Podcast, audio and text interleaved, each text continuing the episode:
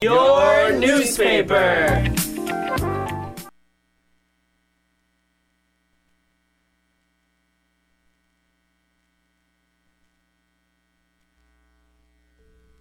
As you're listening to the following music selections, adjust the volume, bass, and treble controls to suit your tastes.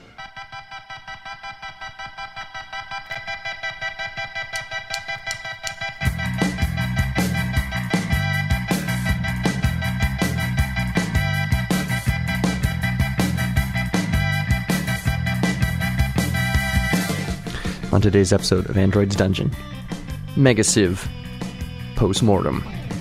What happened? Who survived? And what's left of them? In order to answer these questions, special guest in the studio and a special long distance chat with JJB. Stay tuned.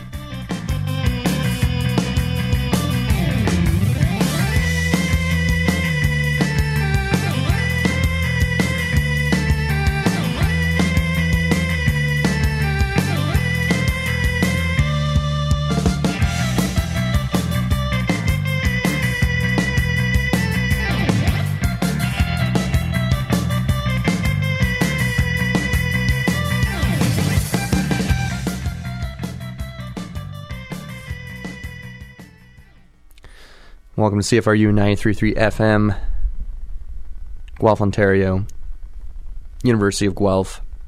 Stay tuned for a quick chat with Joel and Kayla about Mega Civ. But first, Okay, Seth, uh, tell me what you thought about your first game of Mega Civ. Well, it was very long. Uh, very- uh, no, no. It was, Did it was- feel that long? It actually really didn't. Okay. Uh, it flew by. Um, Okay. I was surprised at how fast the time went, um, despite the number of hours. It was like Yeah. 12 hours. But Can you it- believe it's after 10? No, it, it's wild. You got here at 10. Yeah, it did not I feel know. like that amount of time. We didn't all. start till 11, I'll say that. Yeah, fair enough. Yeah, so it was like an 11 hour game. Yeah. But, um, 11 hour game. But yeah, but it, it went by really fast, and I came in dead last. I did not do very well. Nothing wrong with that. But no, but you know what? I still had a lot of fun. Good. Um, I would not like discourage. I didn't feel at a certain point I knew I was not going to win, but I Yeah. still was trying to like build my civilization Yeah. as best as I could. And I thought that was really cool. That I a lot of games like this, it's like all right, I'm just going through the motions. I'm kind of out. Like why am I even here? I didn't feel that way with this, even though I was not going to win. So yeah, very cool, good experience. I'm ready to play again. Excellent. Okay, Stefan, you came in second, really, really close. Really close. Super tight at the end. Tell us how your game of Mega Civ, because this is your first Mega Civ. You've played yes. Civ before, so tell us about how that was. Uh, pretty good. It's an improvement on the original game. There's a lot of adjustments that make the game more balanced. Uh, I definitely enjoyed it. I would do a few things differently. Okay. Uh, definitely would. Uh, uh, I don't know. Probably get my discount game going earlier, but uh, yeah, overall, great game. Excellent, thanks. Okay, Patrick, we just played Mega Civ for like 12 hours. Tell me what you were feeling. Oh my gosh, so many feelings. Okay, so first of all, not enough people were aggressive. I just started like right away. I was like, I have extra units. Where can I send them? Over there, fight. And no one else fought. Everyone just huddled in their little area, and they're just like, oh, maybe I could take this over there. I'm like, what the heck? So that was lame. There was these secret alliances going on. I don't think they, they were not secret. They were not Secret secret. alliances. Uh, what else? That's it. Okay, would you play again? Oh, I'm ready to play right now. Okay, Jack of Android's Dungeon fame. Uh, you just finished Mega Megasiv, 12 hours. Tell us what you thought. I am very happy that everyone came together and participated in this extravaganza. As far as I can tell, no one is uh, at least admitting to my face that they did not have a good time, and that's a win in my book. Would you play again? Do you want to play right now? No. Okay, next weekend. okay. Okay, Joel, also of Android's Dungeon fame, you just won Mega Civ. Sure did. Really exciting. Super, did not cheat. Super close game though. was a close game. Uh, what'd you think? Went great, yeah. I mean, all I had to do was cheat the whole time. uh, which You're giving Uh, a, yourself a bad rap to the I r- felt like listeners. I had a really bad start, and I, I'm pretty sure I did. I think Yeah. objectively, yes.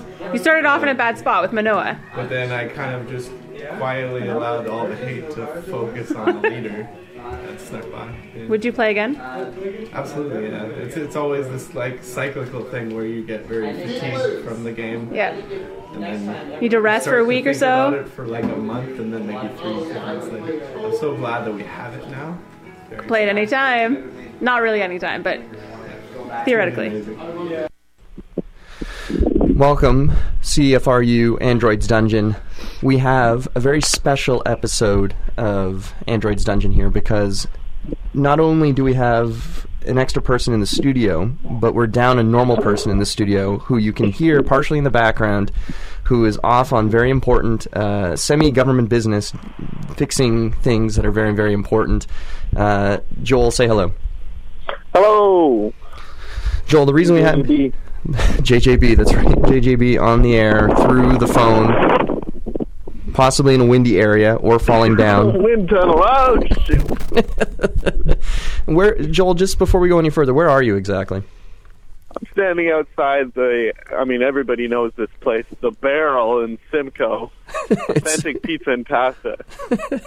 One side says, "Experience a taste of Italy." Uh huh. And And I, are there jokes about getting to the bottom of the barrel yet, or is that just? apparently, uh, I looked at the uh, the certificate. It looks like the owner is Greek, so um, you know, it's a fusion restaurant. that authentic Greek Italian cuisine? Yeah. I- I- In the middle of nowhere. in the Order middle, some calamari as an appetizer, you know. Sounds dodgy. Italian food. Italian food is often very, uh, very sort of seafood based, Yeah, isn't it? absolutely. Sure. Yeah. Too bad I don't like much seafood. I'll eat calamari. Nice fry. It's fried, so it's whatever. It's tasty. It's so it's basically nothing. Quality. Yeah, and it's a little rubbery, but I think that means it's Although, overcooked, right? uh, I've heard a lot of rumors that calamari is actually like uh, pig intestine that is just dried out. You know, they don't actually get squid. I, I heard that too. There was an, this American Life uh, episode where they're they're trying to research that because I think the technical term is bung, which I, I believe it's without getting too gross here. It's from the very very bottom of the pig or certain animals here, Close to the exit. close to the exit. But I don't, I don't think they proved it. I think there was uh, Bunked. You you could get bung if you want, if you wanted it, but anyway. Request it. yeah, I don't want. I don't like seafood. Give me that pig butt. oh, pig, mm, pig butt's actually delicious. Uh, I mean, it's nice and round and pink. You know. it, it just got really weird on the Yeah, I thought this was a board game show. Well, speaking of uh, butts that are beaten, being beaten, uh, we got to play. Oh, this is very special. We got in a game of Mega Civilization on the weekend with. Uh, we hit seven players, which was, I think, a good amount for our first game. We had four veterans, uh, three newbies, and uh, Joel. Uh, spoiler alert: Joel walked away with it. In the end, Joel was the winner. Um, I didn't think he was going to do it. I'll be honest, folks. In the first couple rounds, I thought uh, it was going to be Stefan, the fellow next to me, who had it because he was cashing in trades that were worth hundreds of points in like round two or three. It was ridiculous. I thought this is this is a joke. Um, but in the end, it was Joel, the one who had a million trades, sitting at what were you sitting at, Joel? Nine cities for like three rounds. It was uh, four rounds. How did you do that? Can you explain to me how you managed to hold on to nine cities for four rounds? So my neighbors were very generous about the farmland that I was given. I mean, you were one of them giving me that island. It was needed. I mean, I I always have my chart out, right? I think just having the experience of multiple games under your belt and knowing what kind of a buffer you need in order to survive those epidemics and those plagues, Mm-hmm.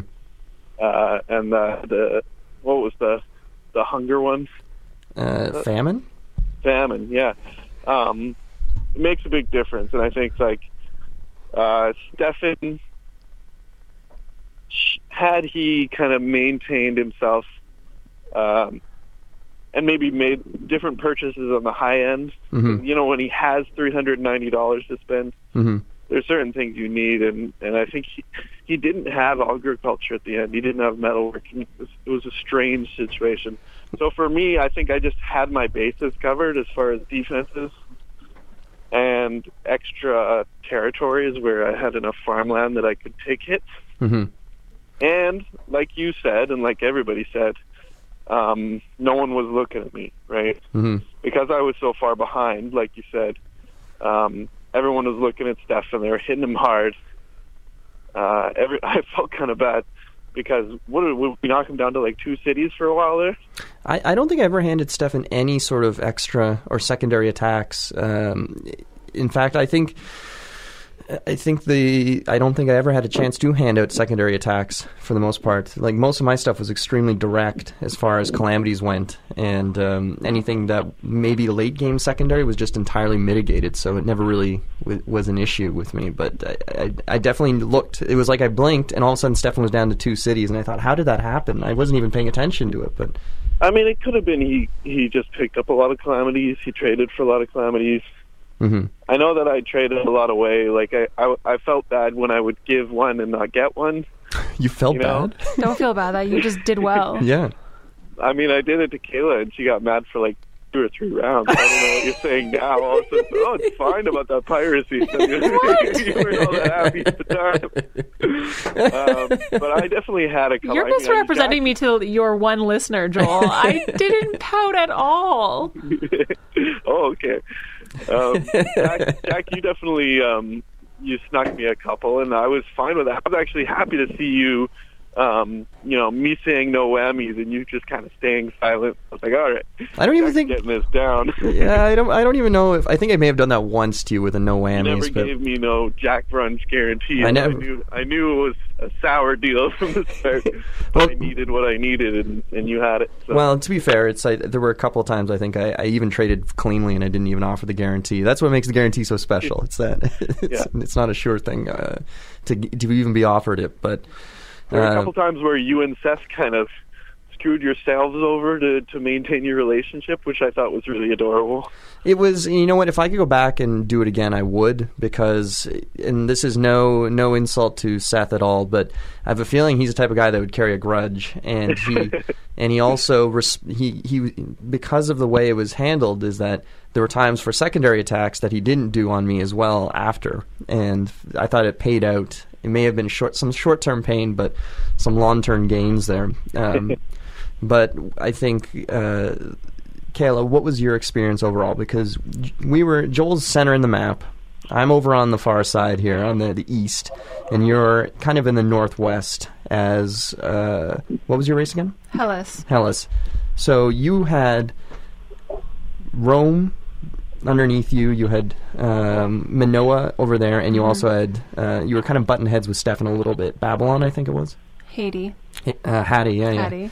We So- weren't actually butting heads dog because we had a really good relationship. So Yeah. that's a You bad know, the- representation of that. Those ancient Haitians. yeah, the ancient Haitians. So, but what was your overall expre- uh, What did you think of a your location and b the experience? Uh, so the location was fine. It was at the top of the map, and a lot of the other areas were out of place. It was definitely hard to go in any direction without um, butting heads with someone or ruining an alliance. So it was okay. Like you, honestly, you don't really need that much space to expand as long as you make good uh, decisions with your neighbors. It doesn't really matter. My overall experience with Mega Civilization was pretty good. I was surprised at how fast the game went. I was definitely very wary about going into a game that can last days. um, but it, it worked out pretty well. I think it definitely didn't hurt that it was in the comfort of our own home. Mm-hmm. Um, so overall, I thought the game was really interesting. Like I, it was very simple, very straightforward. The trading is interesting. You kind of just get used to calamities, but I honestly think it's flawed. In what sense? So I think that the purchasing technology is flawed because there's no you're okay, so essentially to win the game you have to advance through the ages and get to the end. Great. Um, but there's no actual advancing. You could just you're not you're not forced to buy anything in a specific order. You don't have to buy po- pottery before you buy whatever Ah, comes after pottery. Yeah, like if you had enough money, you could buy like science before you even knew how to do the wheel. Or something. Exactly. it's not thematically. Uh, yeah, I understand. It's And not, lin- it's not linear in any way, except for based off the cost. Right, and I just think that in some cases, either you got good trades or you drew good cards generally, and you got to buy things, which is fine. But Yeah. it, there's no, there's there's a lack of balance there because you're not no, you're not all on the same playing field, which is fine. It's a game, but the fact that you're moving through the ages to win, and you can't win Yeah. without basically buying stuff from the first age, second age, and third age, or not. Not I don't. There's not three ages. I just made that up. Yeah, whatever. I know what you're Anyway, saying. Anyway, so you can't. There's like three sections on the Yeah. And sheet the that tells you third- about cards. The third section, those all give you six points, which is huge. Which is huge. And like, yes, you do need 12 cards or something to go through one phase. Um, it seems odd that you don't have to progress logically through the technology. You should. Yeah, but on on the flip side, when I think about the technology, none of it is really advanced. There's no rocket. There's no rocketing. There's no medicine. Well, there is medicine. There's Bad actually example. medicine. modern, uh, you know. Yeah, yeah. Heart surgery. The most advanced thing is the wonder of the world, which is still like what 2000 BC or something. I think the and I, I, I share your uh, your criticism, Kayla. The original Advanced Civ actually does have prerequisites. So if you Right, yeah, yeah. if you Well, had the the cash, you couldn't just upgrade to theology. Let's say I think you were you were required to go in a semi like it it, it, it wasn't as locked in. Like you didn't have to do one, two, three, four, five, six, seven. At least made you do. You had to have mysticism, let's say, and then you had to have the middle one.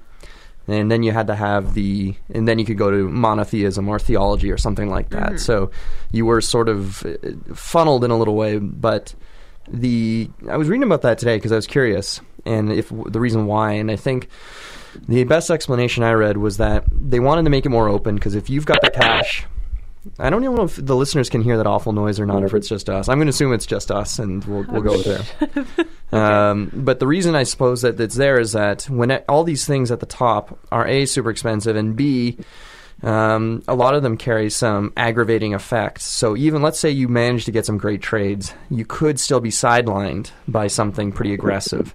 And it also rewards players who are actually looking at each other's technologies and the board and seeing that oh, Kayla went and bought like a Wonder of the World on turn four. That's crazy. But it, like maybe now she's uh, vulnerable to uh, something like this, or maybe I Yeah. shouldn't be trading with her anymore. So it's it's I think it's as much a a, a problem with players not reading other players properly or their opponents and still being nice to them, and maybe not doing a well. Let's put aside our grievances for a second. Let's let's sack one of Joel's cities or kind of squeeze him a bit or do something. But Yeah. it's kind I of guess a what I guess what you're what we're saying overall is uh, it's kind of a downside for theme, but an upside for gameplay, and I'm fine with that because I don't care about themes, but it doesn't really matter. Uh, it doesn't really match. That's what Taylor's saying, right? Yeah, I just don't think there's there's no way to balance it.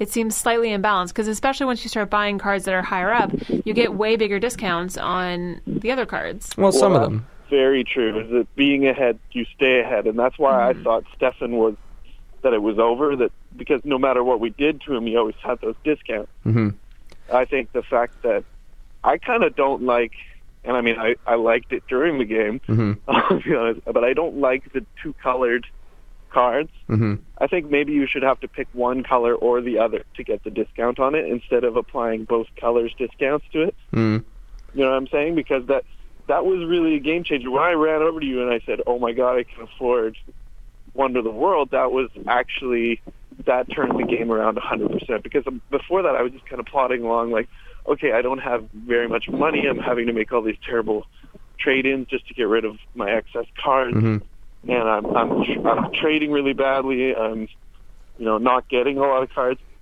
Maybe if I just keep going on orange and I finish my orange, I can look at the other discounts and see what I can do. And I was just like, oh, I just get mining. Oh, I have this weird number left over where I can't buy anything else.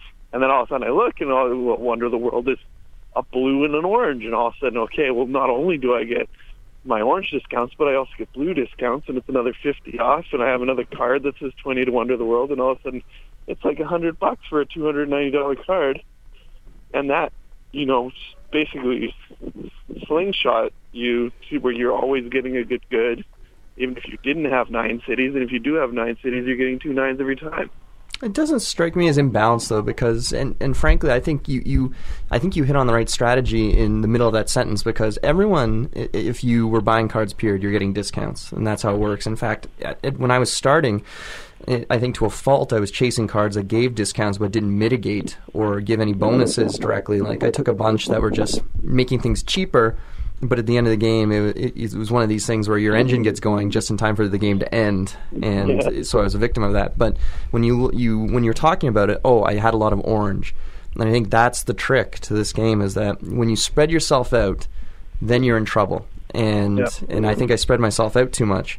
But the with regard to the multicolors, I think that's really from a design perspective. I think I like it because even though you're saying it makes things too cheap or makes it too, is that what you're getting at, or is too easy to Well, I get? guess there's only a few of them, but basically what it came down to was uh, when you're in the middle of discount area, all of a sudden all of the multicolor ones are almost free. Right? Mhm. Or their discounts become insane because Mhm. you have both colors.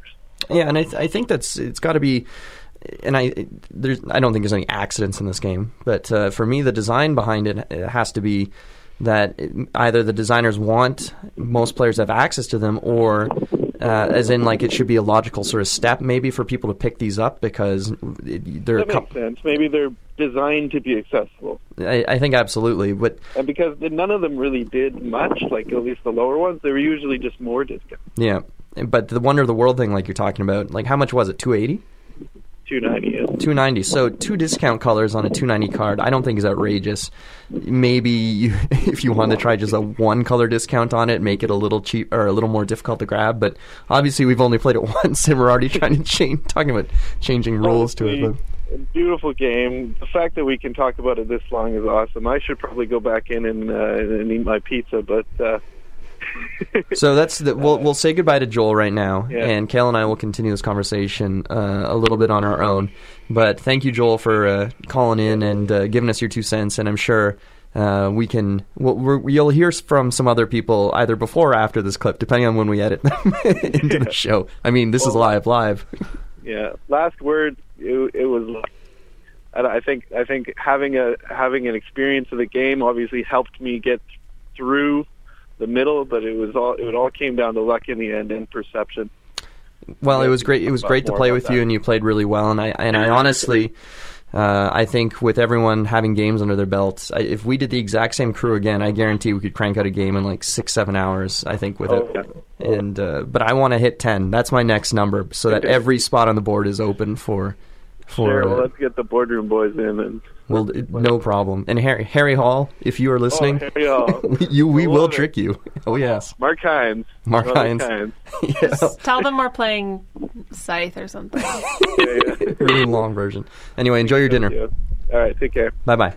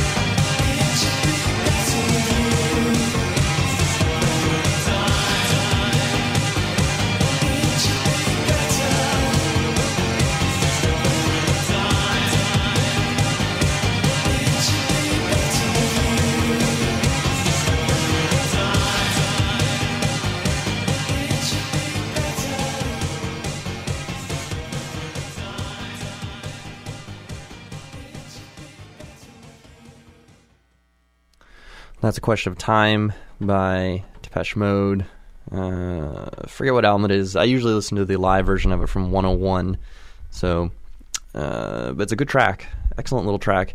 But there's a reason why it was picked because Question of Time is important. Oh, 1986 um, is when it originally came out uh, from Black Celebration. So there it goes. I remember now. So you just heard Joel Bryant on the line from Simcoe at uh, let's let's give a shout out to the Simcoe Diner, the Barrel, for allowing this possibly homeless looking man to stand outside talking about. Well, uh, they let him in in the first place. that was their first mistake. Yes. Uh, so going back to Mega Civ, um, we kind of jumped around a bunch of stuff here, but um, it is a giant game about um, building civilizations up in a very abstract way. And Kayla, would you you said it was very simple, but do you think because you've played a lot of games, what do you think was the main appeal to this uh, from your perspective? Why would you think it's better or more interesting than something else? Because for me, um, without stepping on any of your possible points, I like the level of engagement that.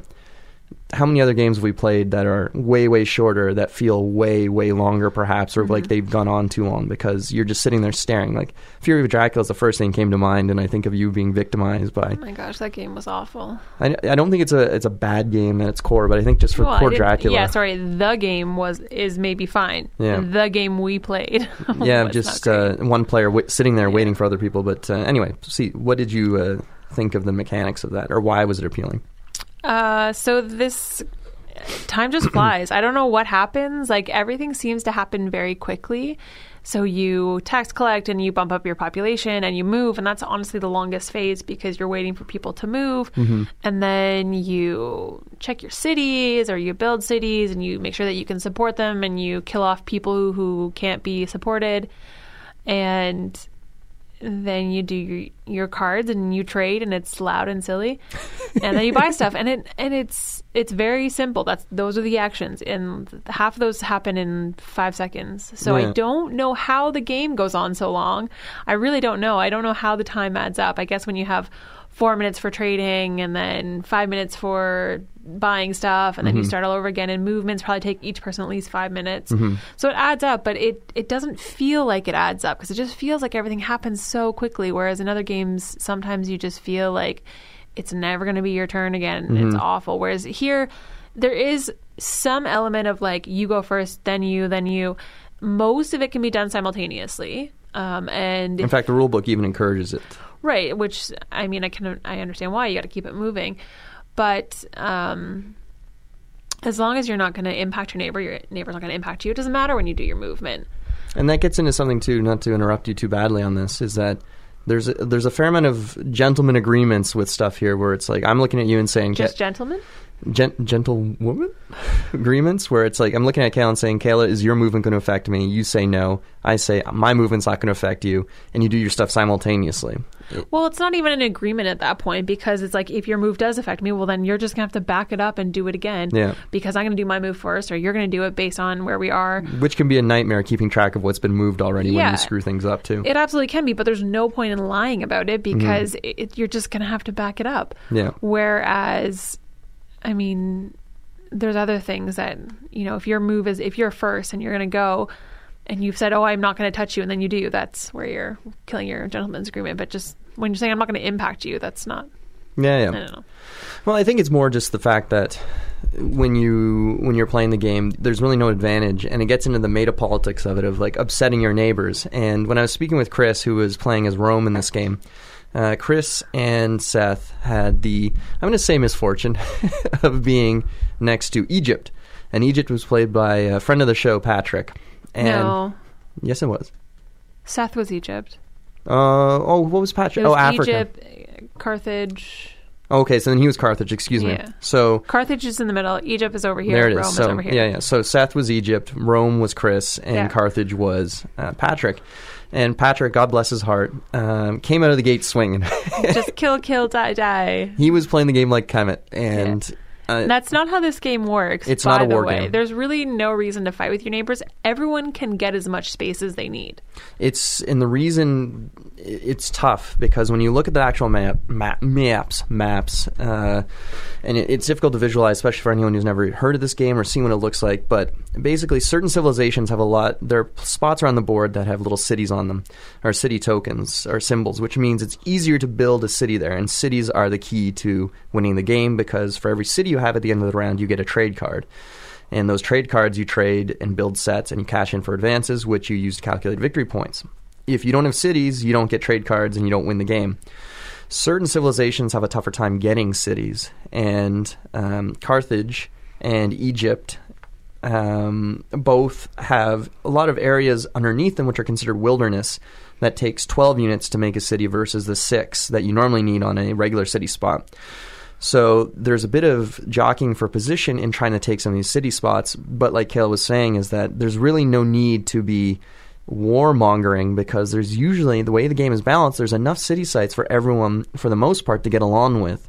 It's about how greedy are you, and am I going to try to take one of my neighbors' easier city spots than maybe spending some time and effort building up a wilderness spot or um, another location that takes longer for me to spread my people out to get there. And once again, Patrick, God bless his heart, decided to go the I'm going to take your stuff route. And it wasn't even necessarily taking stuff, it was the I'm going to inconvenience all of us Yes, route. but for no reason. It- he didn't even want the things. Well, I think at the beginning he would have been happy to take them, but he it just was a disaster because he lost so many units on these attacks on cities that went nowhere, and these random incursions into uh, Egyptian territory. And I don't think it's a coincidence that him and Seth and Chris finished very, very distant thirds, uh, No, or distant last in this No, game. that's not true. They weren't. No.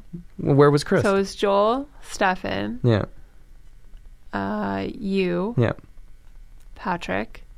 Patrick was Oh, right Patrick behind was you. just behind me. He had two points behind you. Okay, but what about And then it was me, and and, then, then- Chris and Seth. So it, it's no surprise that the people, the three people who hadn't played before, were in the bottom. Yeah, yeah. But it was also interesting too that the guys, the two civs that were also beat up on the most, or the victims of Patrick's um, or Carthage's raiding, were also just. At one point, Seth, I was looking at, I think he had three advances near the end of the game, and it was just, it was very depressing to look at. Well, okay. So to be fair, I think Chris and Seth were both brand new to the game. Mm, we didn't exactly do a long like, here's how you play. Well, there's not much to explain. Despite the fact that it's very simple, I don't. I think they're. I mean, in hindsight, I think ha- knowing that the four of you had played before, I think that we either should have read the rules, the three of us watched a video, or asked some different questions because I definitely think there were things that you guys knew, which gave you an advantage. Oh, really? Like what? What were you thinking? Well, just even like um like even just the trading and set collection like you knew what you wanted and you knew to wait for them you knew that it wasn't worth buying things early and often Mm. so and i think even like how the cards like how you can buy a card and it gives you a discount on things but does it also give you a discount if you go from us that card to another specific card Not that turn. So no no no the next turn though and i'm not saying that turn i'm saying moving forward it gives you a discount yeah, it's a permanent discount. It's it's like buying um, a card in um, uh, No, Splendor. i don't think you know exactly what i'm saying okay, then. So I'm there's when here. when Joel says there's I had X card, it gave me ten to World of whatever. Mhm. That's a discount specific to you buying that card Correct. from that card. Right. I had no idea about that until right now. So I didn't even know that was a thing. But it says right on the bottom of the card. I didn't know what that meant. No, why didn't you ask? I feel bad now because. Uh, I honestly didn't really click into it until like later in the game. hmm. Um, but no, no one explained that. So Okay. Well, that's a I mean, I failure on our think- part then. No, no, no. I'm just saying, like, I'm not surprised that the bottom three were the bottom three. So I think, in hindsight, moving forward to teach us to more people and try to get more people involved, it, I think, because it's such a long game and it's such an investment, having a bit more structure to how you explain the rules at the onset is valuable. Fair enough, and uh, I think everyone had a great time though. Like I'm not Mhm. complaining. I don't think it's a problem. Like maybe I'm like overpaid by like 10 on a couple cards. It's not a crisis. But I do think that like a little bit of structure for a 9-hour game, maybe that's just the like very organized individual in me. But Fair enough. I tried to send out uh, videos and links and how to plays and tips to everyone before. Uh, I think some people looked at them, some people didn't, which is is fine. Up to you guys, I guess, depending on what you want to do. I think reading only goes so far, though, as opposed to somebody actually doing the oh, this is what you should do. This is what the tips are. But um, it's, yeah, and they'll all be better for next time. That's Mhm. fine. So it's a learning experience, but that's all. Yeah, a long learning experience at that. And uh, I think it's, it slightly benefits us that um, because nobody is really, again, nobody is a shark. Nobody, if you're playing with people who really, really know what they're doing, every round you're always moving up on that track. And if you do not, then it is considered to be uh, you've lost the game because it's just the momentum with every other player is is just so strong that y that's why regression is supposed to be such a nasty um, a level nine that you get. With, for us though, it was like, oh, I got regression. That's not that bad. Big deal. It's a freebie. Well, I think especially like, um, I th- I honestly I think even I know you said that you sent out these videos and this information beforehand, but some of it was actually detrimental. I know Seth, for example, didn't have that many cards at the end because he was saving up for a card the whole time Mhm. and wasn't getting it, and he was kind of stuck on it because this information said you should get this card. It's going to be super useful for you. And I mean, maybe after four hours, maybe you should move on, but maybe you're also just you don't know how to play, and so you're just trying to follow the information that you have. Yeah, and it gets into sort of like what, what's it? General advice versus strategy. General advice for Egypt is to get engineering because all your good cities are along the Nile, Mhm. super vulnerable to floodplains and various sort of coastal effects of stuff. So you need to mitigate and them. engineering would have helped Seth a lot because it would have been a lot harder for Egypt or, Or Patrick to, for Patrick to swing in. Absolutely. So again, it would have been useful, but it, it comes down to the trades and not getting lucky with that. And Mhm. Um, it's definitely not a game for people that are not very outgoing. So if you are going to be sitting there quietly, unless you have extreme luck. Uh, You're gonna be in trouble. You're going to be in trouble. Yeah. And you need because you need to get rid of calamities, and you need to get sets, Except the ones you can't trade. except for the ones you can't like trade Civil War. like Civil War, which Kayla was the victim of three, times. So describe Civil War to the listener. So, Civil War is when all of your people revolt against you because they're ungrateful. and so, what happens is that you can only keep 35, like what equates to 35 units on the board. So, that has to be a combination of cities. Cities are each worth five, and people. And whenever you get to the end of there's a city check, and you have to have at least, you need two people per city to support it. Otherwise, your city is reduced. So, what you do is you indicate all the ones that you want to keep. So, the cities and people, ensuring that your population can support your cities. So, sometimes losing an extra city because life sucks. Mhm. And then your weakest opponent gets to come in and replace all of your non indicated units with their own. So not only are they now in your territory, they have taken things that has maybe taken you hours to build up, and now you have to go take it all back. I spent the back half of the game basically taking stuff back from Jack and Seth, and And I didn't even want the stuff too, to be honest, because that's why I sent you home. I know it, you sent me home. That was very nice of you because it, for some people, if it, the way Civil War works too is that if you've been eliminated in the game, when Civil War comes up, you're back in the game, and that's your primary civilization, which would be disastrous for everyone involved. Because if you've been eliminated, things are you've, you've already lost Yeah. the game, so now you're just screwing with other players. Right, which is fun. But for someone who is well established in their own little corner of the world, Mhm. having a bunch of units on the other side where you can't pull them into anywhere, they can't move towards your spaces. Mhm. Basically, have to build a boat and ship them back, Yeah. or just wait for the person. It's basically You want them to kill them. You want them to kill you. You're so it's especially too if you're the victim of like a, Yeah. a, a calamity. You're like, okay, I'll get rid of these guys because, like Kayla was saying, you need to have people to support and to grow and to pay Yeah. taxes. And if you've got a bunch of people stuck on that side of the map, not contributing to anything, it is as much of a detriment to. Um, The primary victim, the primary as victim the beneficiary. as the beneficiary, depending on unless they're one of your neighbors. And this gets into what I was trying to talk to Joel a little bit about um, before the show, was that the when you get to the next level, I think of uh, civilization. It's when you're it's the type of person you're handing calamities to, and I think that's when you're really trying to make deals with neighbors.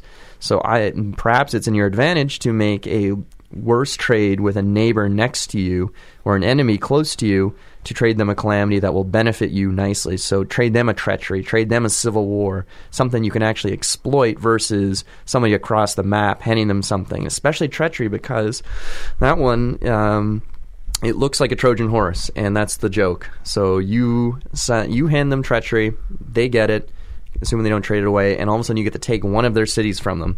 That sounds good, right? You're up a city, they're down a city. Uh, not quite, because what happens in this game is when you have a city somewhere, it means it can be attacked, and when you lose your city, as in it's razed to the ground, that player gets to take a random resource from your hand and they can also add stuff to their treasury. So not only do you have the city that's barely doing anything, if you get one resource out of it, great for you. Um, but you're also losing something. So theoretically, you could get one, I don't know, one thing of uh, um, stone from it, or I forget the lowest level resource off the top of my head. Clay. Clay. You could get a clay, and then when they raise your city, they pluck one of your nines, one of your golds or ivories that you spent a bunch of turns acquiring, and which Mhm. is just an absolute wonderful too- trade for them. It's too bad that you can't hold on to a calamity, and they can a- maybe take your calamity. like a like a time bomb calamity of Yeah. some sort.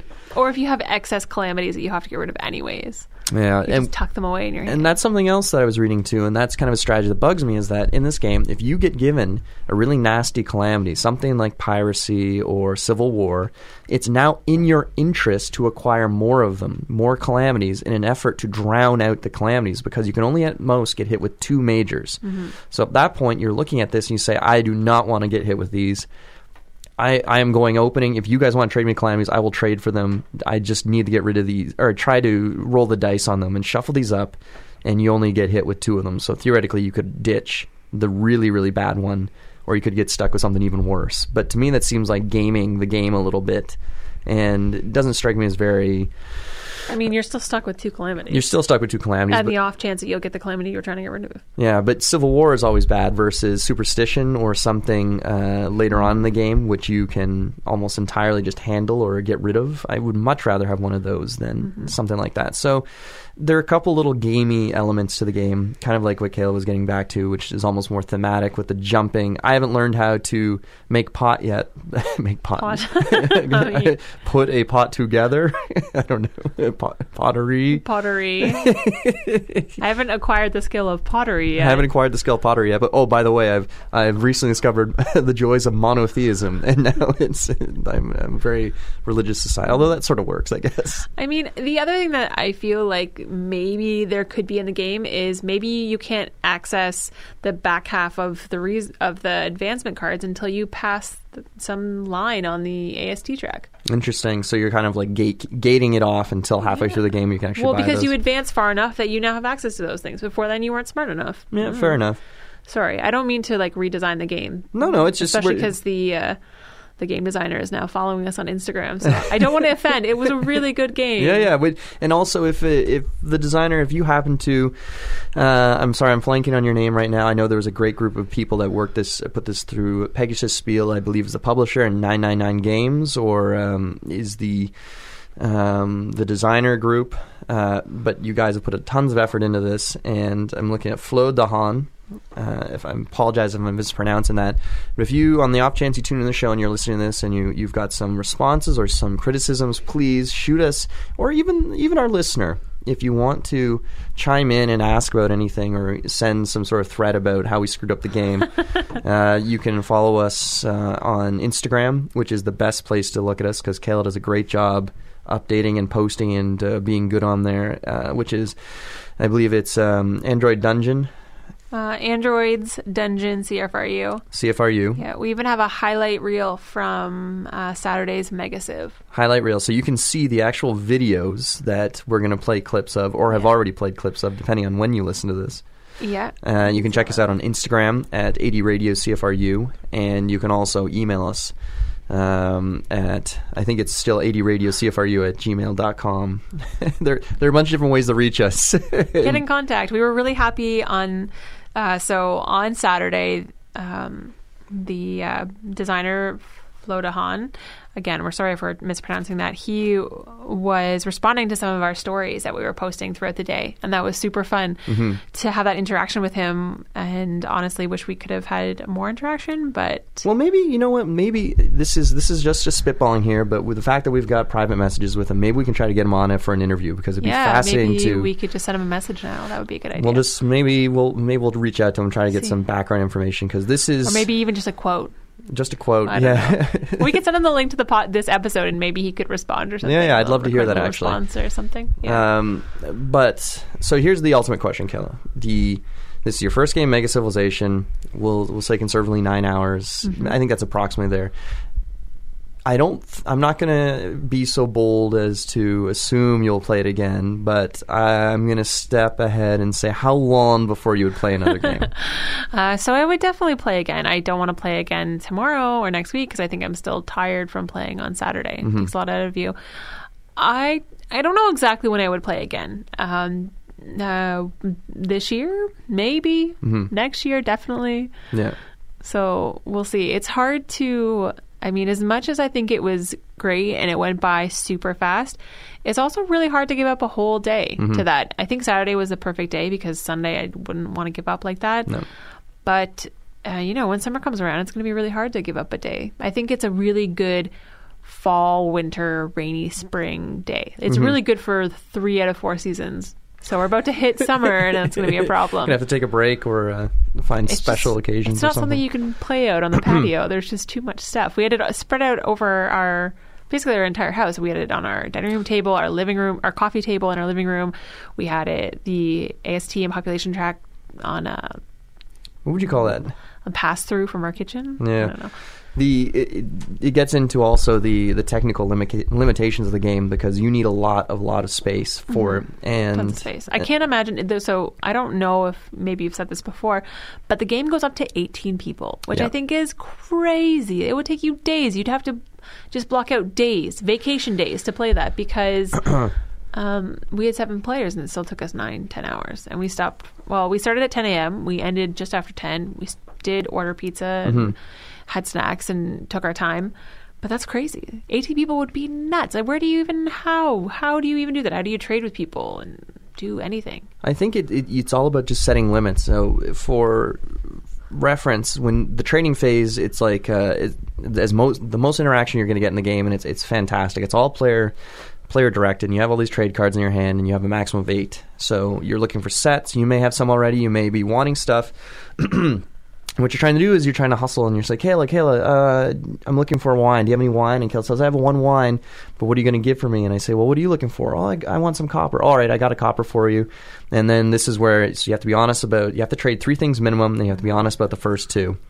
Uh, and the third thing, anything after that, you can be. Uh, I think you can be lying, but whatever. Um, and this is where the player agency stuff really comes in because it, you're you're selling. You're it's the art of the deal. You are out there making deals with people, and it lives and dies on this stuff. So if you've got great cards, people will come to you mostly, or you'll be able you'll have leverage. If you have weaker cards, you got to make cruddier deals.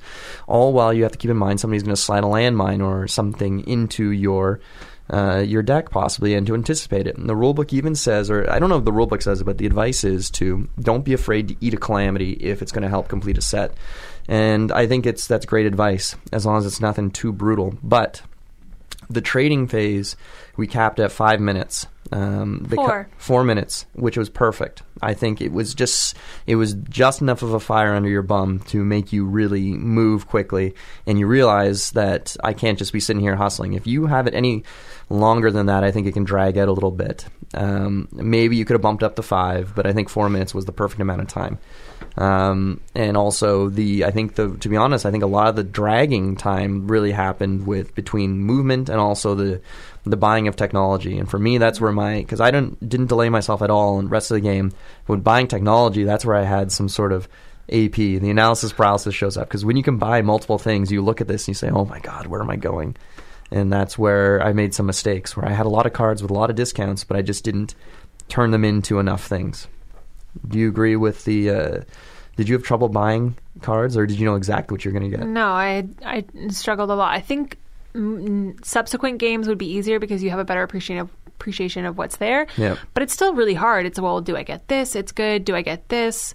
Um, I got agriculture pretty early in the game, and that was hugely beneficial. Allows you to have extra population on your zeros, ones, Helps you rebuild those cities like crazy. So helpful. Um, so it's not easy. They're Mhm. all good. You want them all. There's like medicine staves off famine, which is annoying. And if you're in a floodplain area, you want something that you know mitigates floods. Yeah, which is what Seth was trying to do in this game. It's, I have to say, my spot location was, um, it was, I was Assyria, so I was on the eastern side. I, I was very lucky. I had nothing really. I didn't have neighbors trying to kill me, and beyond Because getting- Stefan had tons of space. Stefan had tons of space. Seth was only worried about Patrick. Yeah, and Seth could have probably swooped in once or twice, but I'm glad he didn't because it would have Yeah. probably started a bit of a war. But uh, and that I'm not saying I would have won, but it just would have been more Started pointless fighting, a second war on another f- front, which always goes well for everyone, I believe. Um, and then you've got, I think Joel, which had the toughest start, which is Minoa, which is in you're an island-based nation and you have to build boats, and for your first few turns you're going to be very slow because it takes a while for you to figure your stuff out. Um, but it's definitely tricky, and having played the game before, the benefits of knowing what's coming, even though Mega Civ is very different ultimately than Advanced Civ, it's still a game that's quite. It's it's an experience that you just having played it once before is enough to give you a taste of what to expect and what to anticipate, and also the importance of things. So, sort of what you're getting at, Kale. It's it's almost like the Matrix. You have to, you can't be told about the Matrix. You have to experience it yourself. This game is a big investment, though, so it's going to be hard for our listeners to walk out and play it. The trick is find someone as dumb as me that already did it, and then ask them to play. Because if they're like me, they'll say yes, yes, and then Right. look at this weird look in your eye, their eye that uh, they attempt to persuade you to play. But honestly, it's uh, there are a couple of different versions coming out. I think of uh, the original Civ, and you can go online and play or download an old version of Advanced Civ too. So This game came in a really nice box. it's a, it's a lovely wooden box. it's a, It's a good box. almost a pine coffin Mhm. of sort. for your time. For- It's a big commitment. I like. It. Did you know that they have? So I didn't know this, but they have a first game beginner scenario which only takes one or two hours. Yeah. Which is kind of silly. Like, I mean, it's it's probably nice to give people a little taste test of it. Mhm. Um, The beginner I, game I is would two suggest hours. not playing that because I don't think you need a beginner game. It's not difficult. The, the real trick is just having one person at least who knows what they're doing. Yeah. But if you can't, then there's no reason to. The rules are so simple. Um, but if you don't want to commit 10 to 12 hours, but you do have more than one to two, you can play the short game, which, uh, uh, quote, provides the same excitement as the full game. Um, and by doing this, you can be played in only six to eight hours. so only a work day. Just call in sick. Yeah, and also we, we played the expert AST, and again three newbies, four veterans, but nobody had played Mega Civ before. Game only took nine hours, only in quotation marks, but that's But that was really quick. Pretty fast considering. We've played smaller amounts with six or five players that I swear took 12, 13 hours. Yeah. And I think I was extremely Mhm. happy with the time because I, I didn't even feel exhausted when I was done, to be honest. I was I was like, I'm, I'm good. I feel very content. I was exhausted. Yeah. But I was happy to have everyone leave like 10:30. I was scared. Joel's like, "Well, if we go as late, we'll just cap it at midnight." And That's like, what I was "Oh going to say, but yeah, but luckily we didn't even get close to that, Yeah. so we were in pretty good shape. Um, so before we go, I just want to throw out a quick thank you to Starlit Citadel, uh, based in Vancouver, BC, for being the ones who actually held stock on this game and let someone like myself actually, you know, buy it and have it shipped to Ontario Thank you for shipping it across the country. for shipping across the country, which was awfully generous of you. And uh, not that you did it for free, but thank you for even doing it. Uh, ooh, that's not the right one. There we go. Goodbye. Jaunty drums. Kayla's already leaving. right. Slamming the door. um, I'm Jack. I'm Kayla. Thank you for listening. Stay tuned. CFRU 933 FM.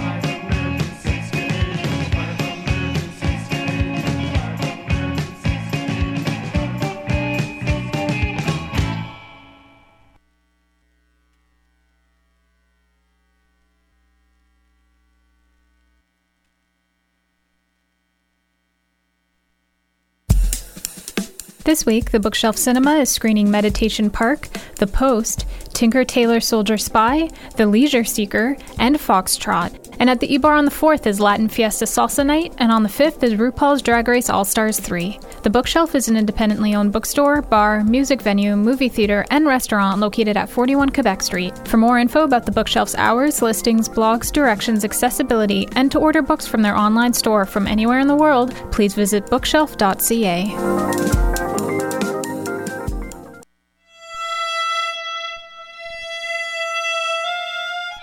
This is K Train Fitzsimmons playing the heavily distorted chromatic harmonica. You're listening to CFRU 93.3 FM.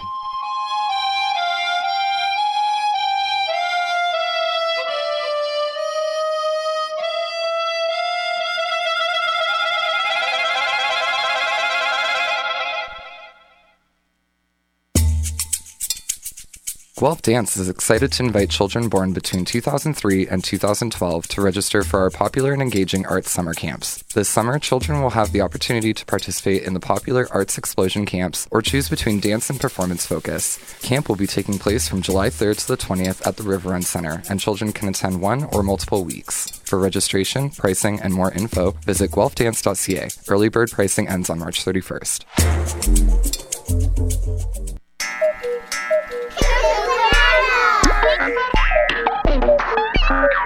Sunday mornings at 9 a.m. on CFRU 93.3. Radio for the young and the young at heart. It's a kids' show, ding dong.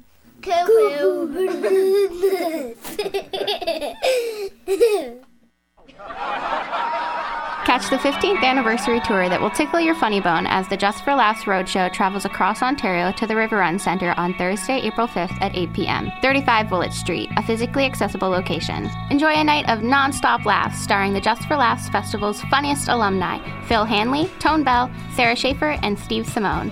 Ask about River Run's $20 UGO University and college student discount. Tickets available through the box office by calling 519 763 3000 or online at riverrun.ca. This is the Thursday at Noon concert series recorded live in the Goldschmidt Room in the MacKinnon Building by CFRU FM and presented by the School of Fine Art and Music at the College of Arts.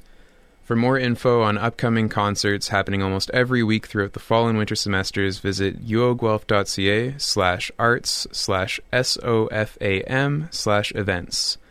All concerts are free, physically accessible, and run from noon